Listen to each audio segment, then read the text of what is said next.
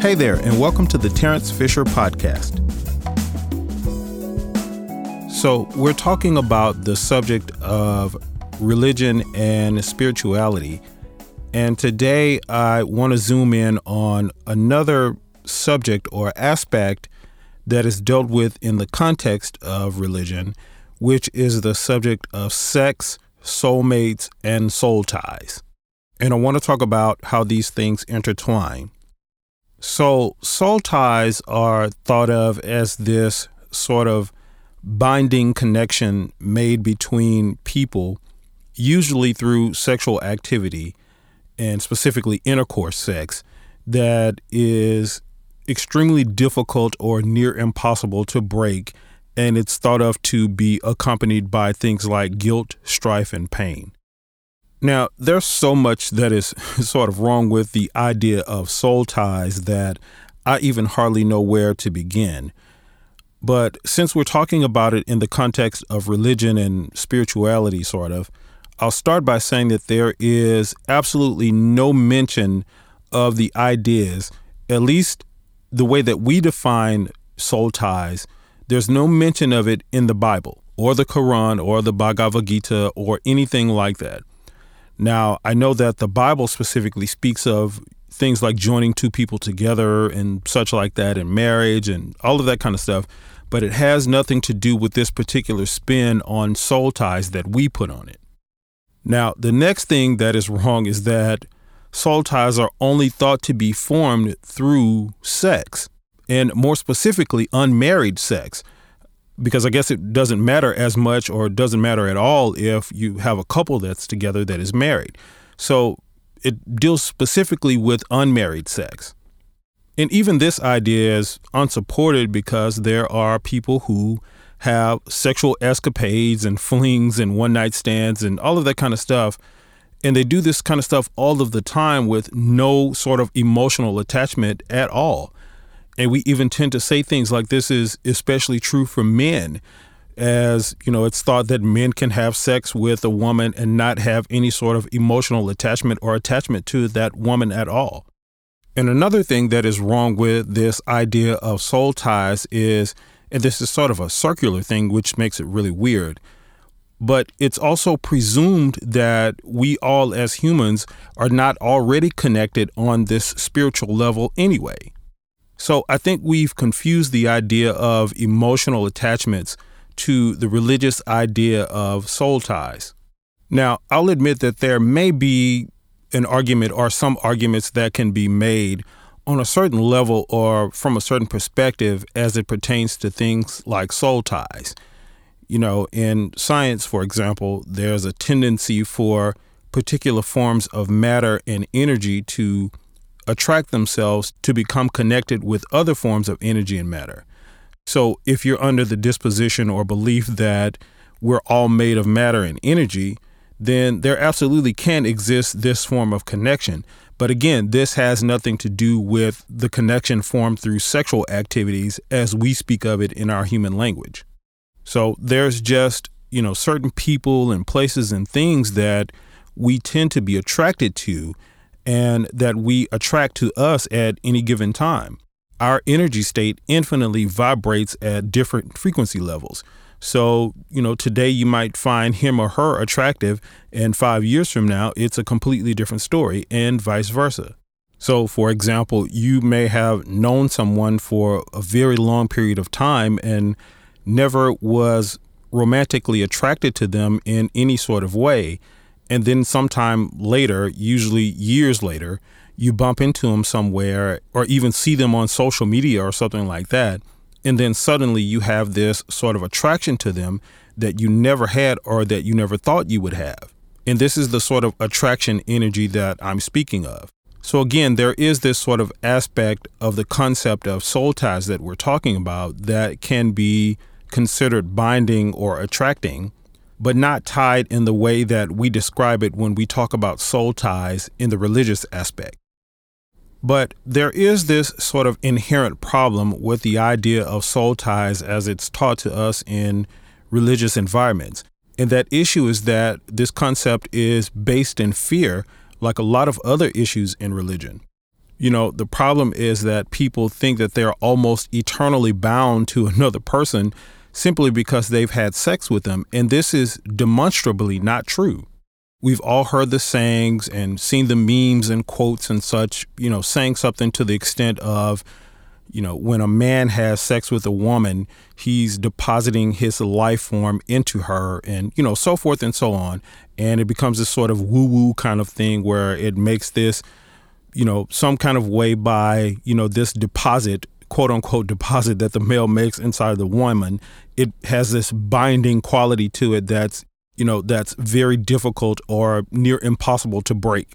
And while it's true that this could possibly be some sort of energy exchange between two people, it has no demonstrable evidence that it's binding in the way that we consider a soul tie to be binding. So the process usually goes something like this we meet someone and immediately click with them. One thing leads to another, and we end up dating them and having sex with them. Then, you know, for some reason, the relationship ends, usually in some sort of bad breakup or unwanted breakup at the very least. And then afterwards, we start to feel these feelings of longing and desire for the person that we're no longer with. And a lot of times we let those feelings build and fester until we get to the point of this sort of emotional obsession with this person. And soul tie is sort of the default explanation that we give this sort of obsession. And then that emotional space remains closed off or shut down to anyone else that may come into your life. And as a byproduct of this, no one is allowed to come in. And after, you know, months or years of this sort of behavior, we simply chalk it up to what we call a soul tie.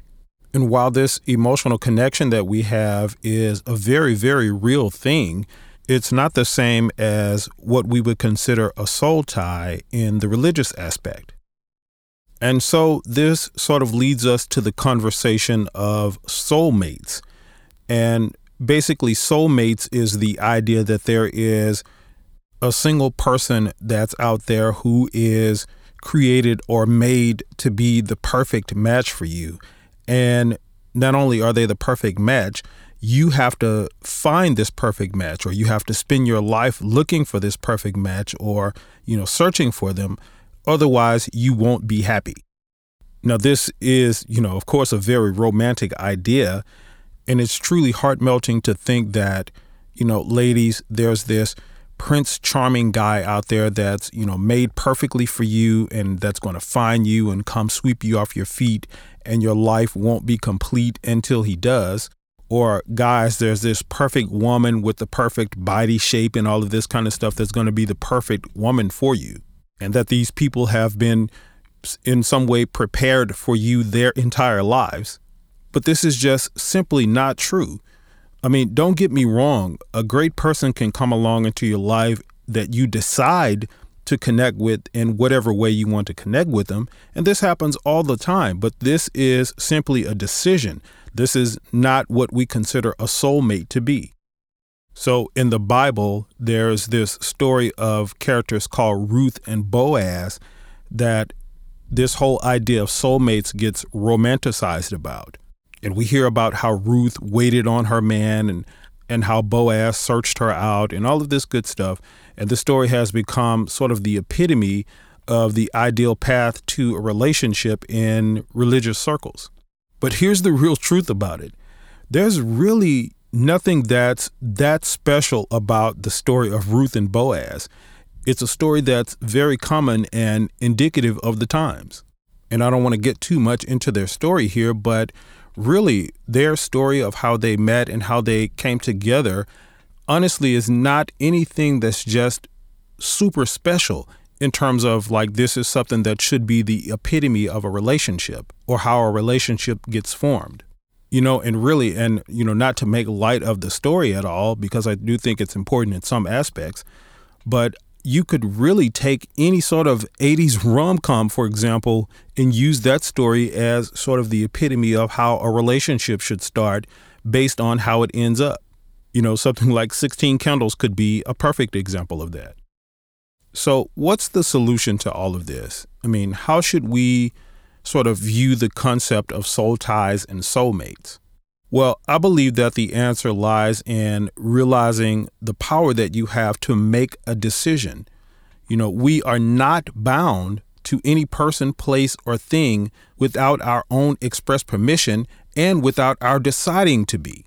And I think that's important to understand. So I'll say it again. We are not, really, we are not bound to any person, place, or thing without our own express permission or without our decision to be. You know, we may develop romantic and emotional attachments to other people, places, and things. And a lot of times those attachments have different levels. You know, some of them are really strong, some of them are not that strong.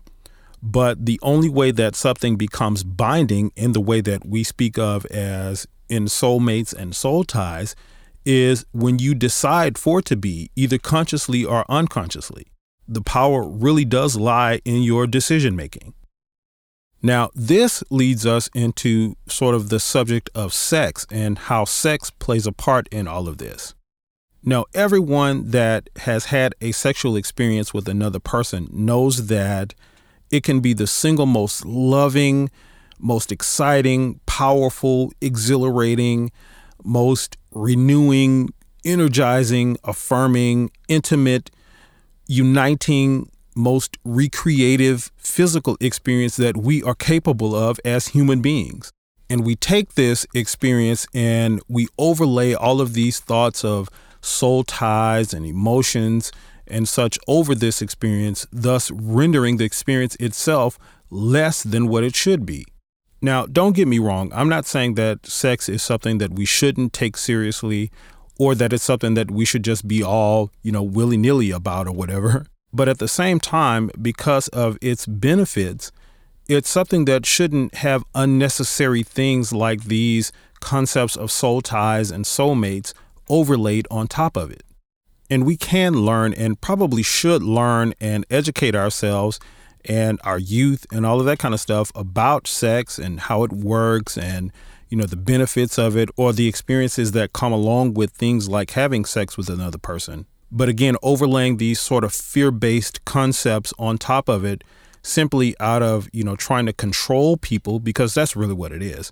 You know, simply trying to control people to do that you know, takes away from this sexual experience and what it should be and the experience that two people should have together when they are involved in sex.